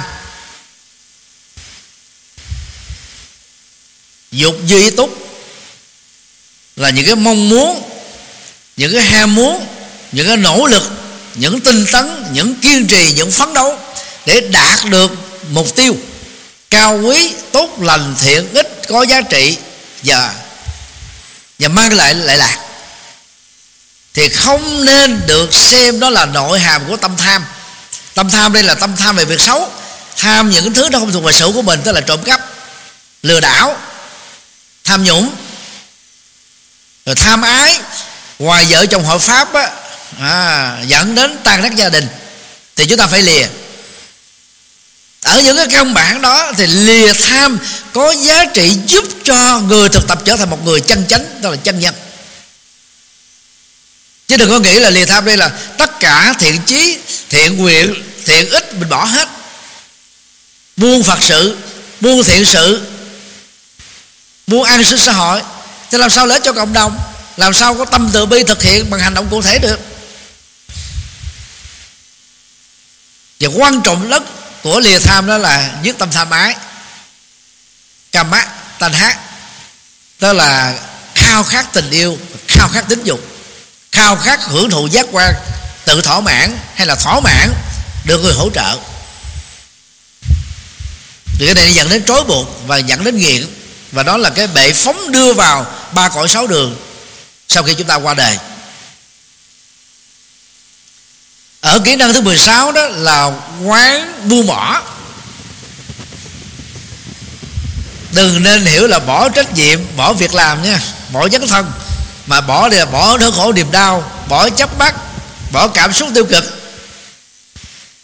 Bỏ những gì nó thuộc về trần tục. Thì tâm chúng ta mới được thanh tịnh, mới được an tịnh và hạnh phúc. Và ở cái kỹ năng thứ 15 á, chúng ta quán niết bàn. Có kỳ được dịch đó là tịch diệt hay là ngoại diệt.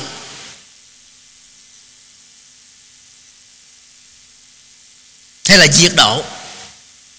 Niết bàn là trạng thái an lạc hạnh phúc lớn nhất. Như vậy, trong 16 kỹ năng thở thiền, chúng ta đã có bốn kỹ năng thở liên hệ đến hạnh phúc. Kỹ năng thứ năm, cảm nhận mừng vui. Kỹ năng thứ sáu, cảm nhận hạnh phúc và hai cái này nó liên hệ đến cảm xúc.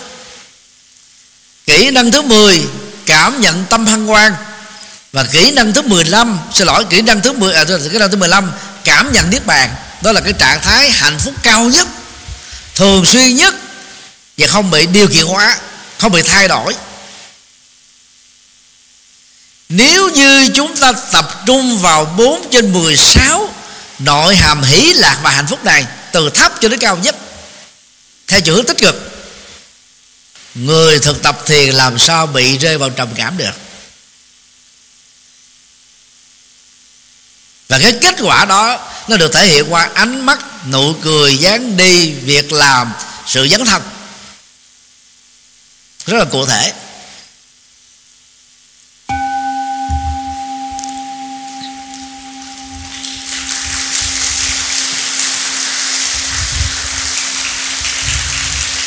Kính thưa à, quý thầy, quý sư cô, các quý phật tử, trước khi kết thúc thì từ tóm tắt lại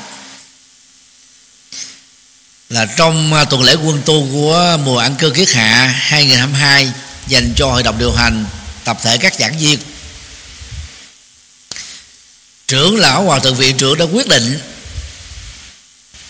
sáng có thời thiền vipassana trước tụng kinh 30 phút, tối trước thời kinh có thời thiền, tối thiểu là 20 phút. Về thiền hành đó thì các thầy, các sư cô nội viện đó là thực tập một ngày bảy, tám lần như thế. Nếu chúng ta nắm vững được 16 kỹ năng này đó, quý vị giống như đang sống ở trong rừng thiền rồi.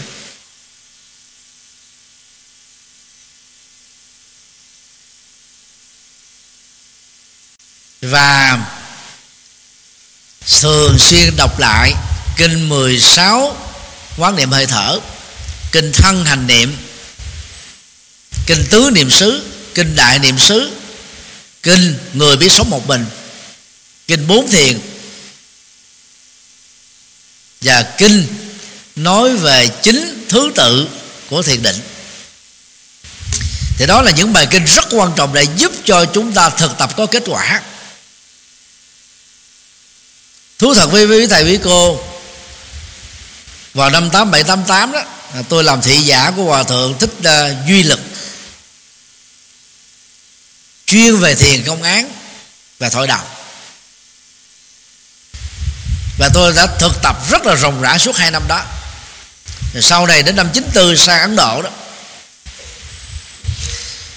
thì có cơ hội tiếp xúc vào là phương pháp thiền vipassana. Mà thực ra trước đó đó, thì trong cái quyển ờ, kinh tụng hàng ngày do tôi biên tập vào năm 92 xuất bản đóng lần đầu tiên vào năm 94 thì tôi đã giới thiệu ba bài kinh thiền rồi. Đó là thiền tứ niệm xứ thiền thân hành niệm và thinh quán niệm hơi thở. Từ khi mình à, có thực tập trực tiếp á, thì mình thấy rất rõ cái giá trị của phương pháp thiền mà đức phật đã dạy. Có thể có nhiều thầy nhiều sư cô nhiều phật tử sẽ không tán đồng với tôi việc đó là quan điểm của cá nhân. Tôi tôn trọng. Nhưng lời khuyên của tôi vẫn là giữa phương pháp thiền của đức phật thích ca và phương pháp thiền tổ sư của các tổ trung hoa mà việt nam mình ảnh hưởng, cũng như nhật bản và đông bắc triều tiên tiếp nhận từ trung hoa. Tôi vẫn khuyên chúng ta hãy thực tập thiền minh sát, còn gọi là thiền tứ niệm xứ đó còn thiền chỉ nó không quan trọng. Tự thân á, của 16 kỹ kỹ năng thở thiền này, nhất là hai, bốn bốn cái kỹ năng thở đầu đó. Làm chủ hơi thở dài, làm chủ hơi thở ngắn, làm chủ hơi thở trong toàn thân. Và an tinh toàn thân đó là gì? Thiền chỉ. Và thiền chỉ này là số một. Cho nên đức phật đã đặt bốn kỹ năng đó ở vị trí đầu tiên. Sau đó là qua đến thiền quán vì thiền quán mới mở trí tuệ. Mở trí tuệ mới giải quyết được các vấn nạn nỗi khổ về niềm đau. Và bế tắc của con người. Cho nên nếu quý vị có 15 phút ngồi thiền, thì dành 3 phút cho đến tối đa 5 phút đầu là thiền chỉ. Chỉ tập trung vào theo dõi hơi thở thôi. Cái tập trung đó nó giúp cho quý vị đó đi vào định rất là nhanh. Còn 40 đề mục thiền chỉ, thực ra nó, cái đoạn hàm nó không hẳn là thiền chỉ đâu. Thí dụ như quán đất nè uh, quán nước nè quán lửa quán gió thì tự động nó liên hệ đến hình ảnh. Mà hình ảnh nó thuộc về quán chứ làm sao mà chỉ được? Chỉ có hơi thở nó, nó trong cơ thể của mình mình theo dõi cái vận hành ra và vào trong đó sẽ làm cho mình lắng tâm. Nội cái đó không nó giúp cho tâm bình yên tâm định tĩnh tâm thư thái tâm thoải mái thì được. Vượt qua lo lắng căng thẳng hồi hộp. Cho nên trong 16 quán niệm hơi thở bốn hơi thở đầu là thiền chỉ rồi và 12 hơi thở sau đó là thiền quán. Nó đã đủ chỉ về quán. Thì mặc dù tôi rất là, là tôn kính à, ngài Buddha Gosa và tôi cũng có giảng 40 à, đề mục thiền chỉ nhưng mà tôi vẫn không khích lệ thực tập 40 đề mục đó. Vì trong tứ niệm xứ thì cái bằng mà quán thân á nó thuộc về một phần là thiền chỉ à, và các phần còn lại là thiền quán. Còn trong 16 pháp môn niệm hơi thở thì bốn hơi thở đầu đó là thiền chỉ 12 hai thở, hai thở sau đó là thiền, thiền quán nó đã có ha, chỉ và quán dung thông rồi. Mong tất cả quý thầy quý sư cô thực tập có kết quả.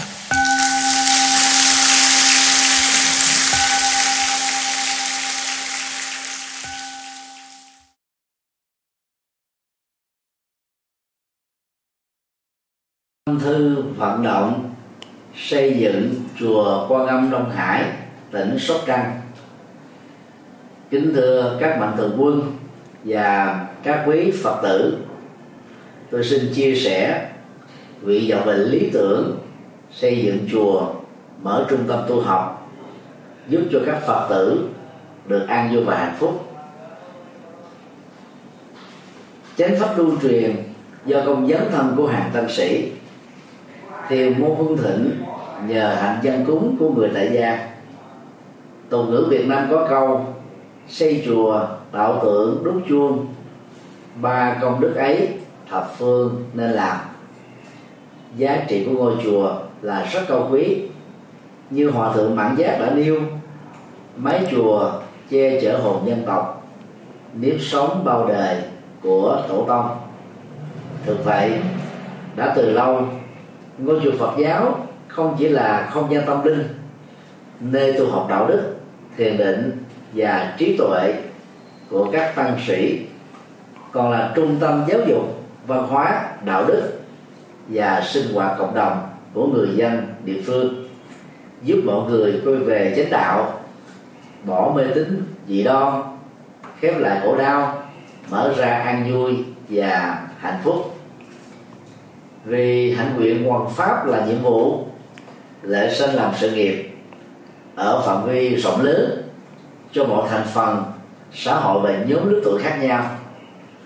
Ba thập niên rưỡi qua, từ năm 1984 đến nay 2019 tôi đã không ngừng nỗ lực trên cầu Phật đạo, dưới độ nhân sinh. Theo tinh thần phụng sự nhân sinh, tốt đời đẹp đạo, sáng soi đạo pháp hộ quốc an dân. Tuy nhiên, do giới hạn không gian trong 850 mét vuông, chùa giác ngộ, thành phố Hồ Chí Minh do tôi làm chủ trì dầu từ năm 2016 sau khi khánh thành, sau đợt trùng tu, có đến 7 tầng lầu, cũng chỉ đủ sức chứa cho khoảng 1.200 người tu học cùng một lúc. Đối với tu học nội trú như khóa xuất gia vô duyên chỉ đủ sức chứa 175 người ngủ lại về đêm. Do vậy, nhằm mang lại các lợi ích cho hàng vạn phật tử hữu duyên, chùa giác ngộ càng có thêm nhiều ngôi chùa chi nhánh ở các tỉnh thành để nhân rộng mô hình tu học sẵn có, mang tính nhập thế hiệu quả cao. Với nguyện ước chân thành đó tôi được sự giúp đỡ rất tận tình của ban trị sự, giáo hội Phật giáo Việt Nam, tỉnh Sóc Trăng và thể theo tâm nguyện của Phật tử địa phương. Ủy ban nhân dân tỉnh Sóc Trăng tại công văn số 540 ngày 30 tháng 3 2018 đã chấp thuận chủ trương cấp 18 hecta đất và giao tôi làm chủ trì chùa Quan Long Hải tại khu du lịch Hồ Bể, xã Vĩnh Hải, thị xã Vĩnh Châu, tỉnh Sóc Trăng. Vào ngày à, 20 tháng 5 2018, công trình này được động thổ xây dựng với sự tham dự của 3.500 Phật tử tại địa phương và các tỉnh thành lân cận. Theo kế hoạch, quý 2 2019 kể từ khi được giấy phép thì công trình xây dựng này sẽ được hoàn tất trong vòng 3 đến 4 năm. Chùa Quang Vinh Hải có các hạng mục gồm cổng tam quan, tòa chính điện cao 30 m gồm một trệt và một lầu mỗi sàn 3.000 mét vuông diện tích có sức chứa với từng trệt và lầu một là khoảng 6.000 người tu học cùng một lúc ngoài nhà tổ tăng xá thì chùa Ông Đông Hải sẽ có từ 6 đến 8 khách xá một trệt ba lầu. Có sức dung chứa cho hàng ngàn phật tử tu học.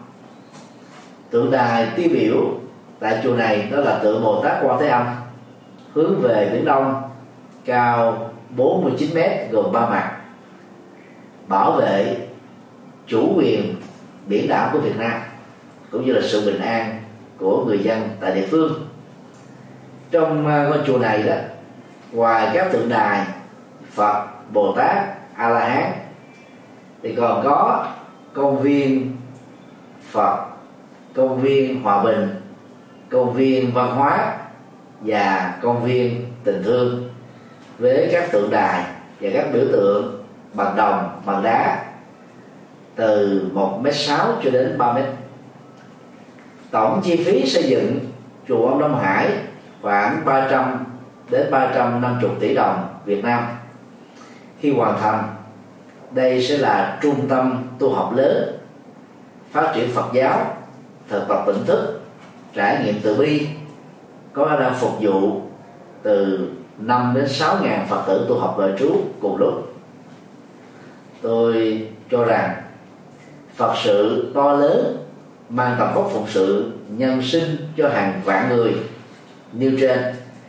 Chỉ có thể sớm được hoàn thành là nhờ vào sự phát tâm bồ đề, cúng dường, tịnh tài, tịnh vật, tịnh lực của các mạnh thường quân và các phật tử gần xa. Vì mục đích truyền bá chân lý phật, làm lệ lạc nhân sinh, tôi tha thiết kêu gọi và kính mong các mạnh thường quân, các doanh nghiệp, các tổ chức, các cá nhân và các phật tử trong và ngoài nước hãy phát tâm đóng góp tịnh tài cho công trình này để mang lợi lạc cho nhân sinh.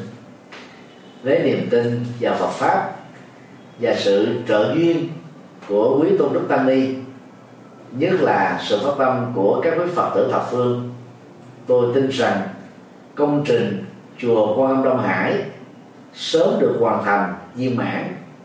Ân đức của toàn thể quý vị là động lực to lớn giúp thầy trò chúng tôi phụng sự nhiều hơn nữa cho Phật giáo và dân tộc Việt Nam. Tôi thành kính tri ân tán dương công đức cúng dường của các quý vị, nguyện cầu hồng ân Phật pháp tăng gia hộ quý vị thân tâm an lạc phước lộc thọ, tràn đầy. Sở nguyện tùy tâm, các tường như ý. Nam mô công đức lâm bồ tát. Nam mô quan hỷ tạng bồ tát ma ha tát. Đạo phật ngày nay dân hiến, đạo phật ngày nay huy hoàng. Đạo phật năm châu bốn biển, dựng xây tinh độ chân gian. Đạo phật ngày nay dân hiến, đạo phật ngày nay huy hoàng. Đạo phật năm châu bốn biển cùng tham gia cùng quỹ đạo phật ngày nay để mang tình thương đến với mọi người.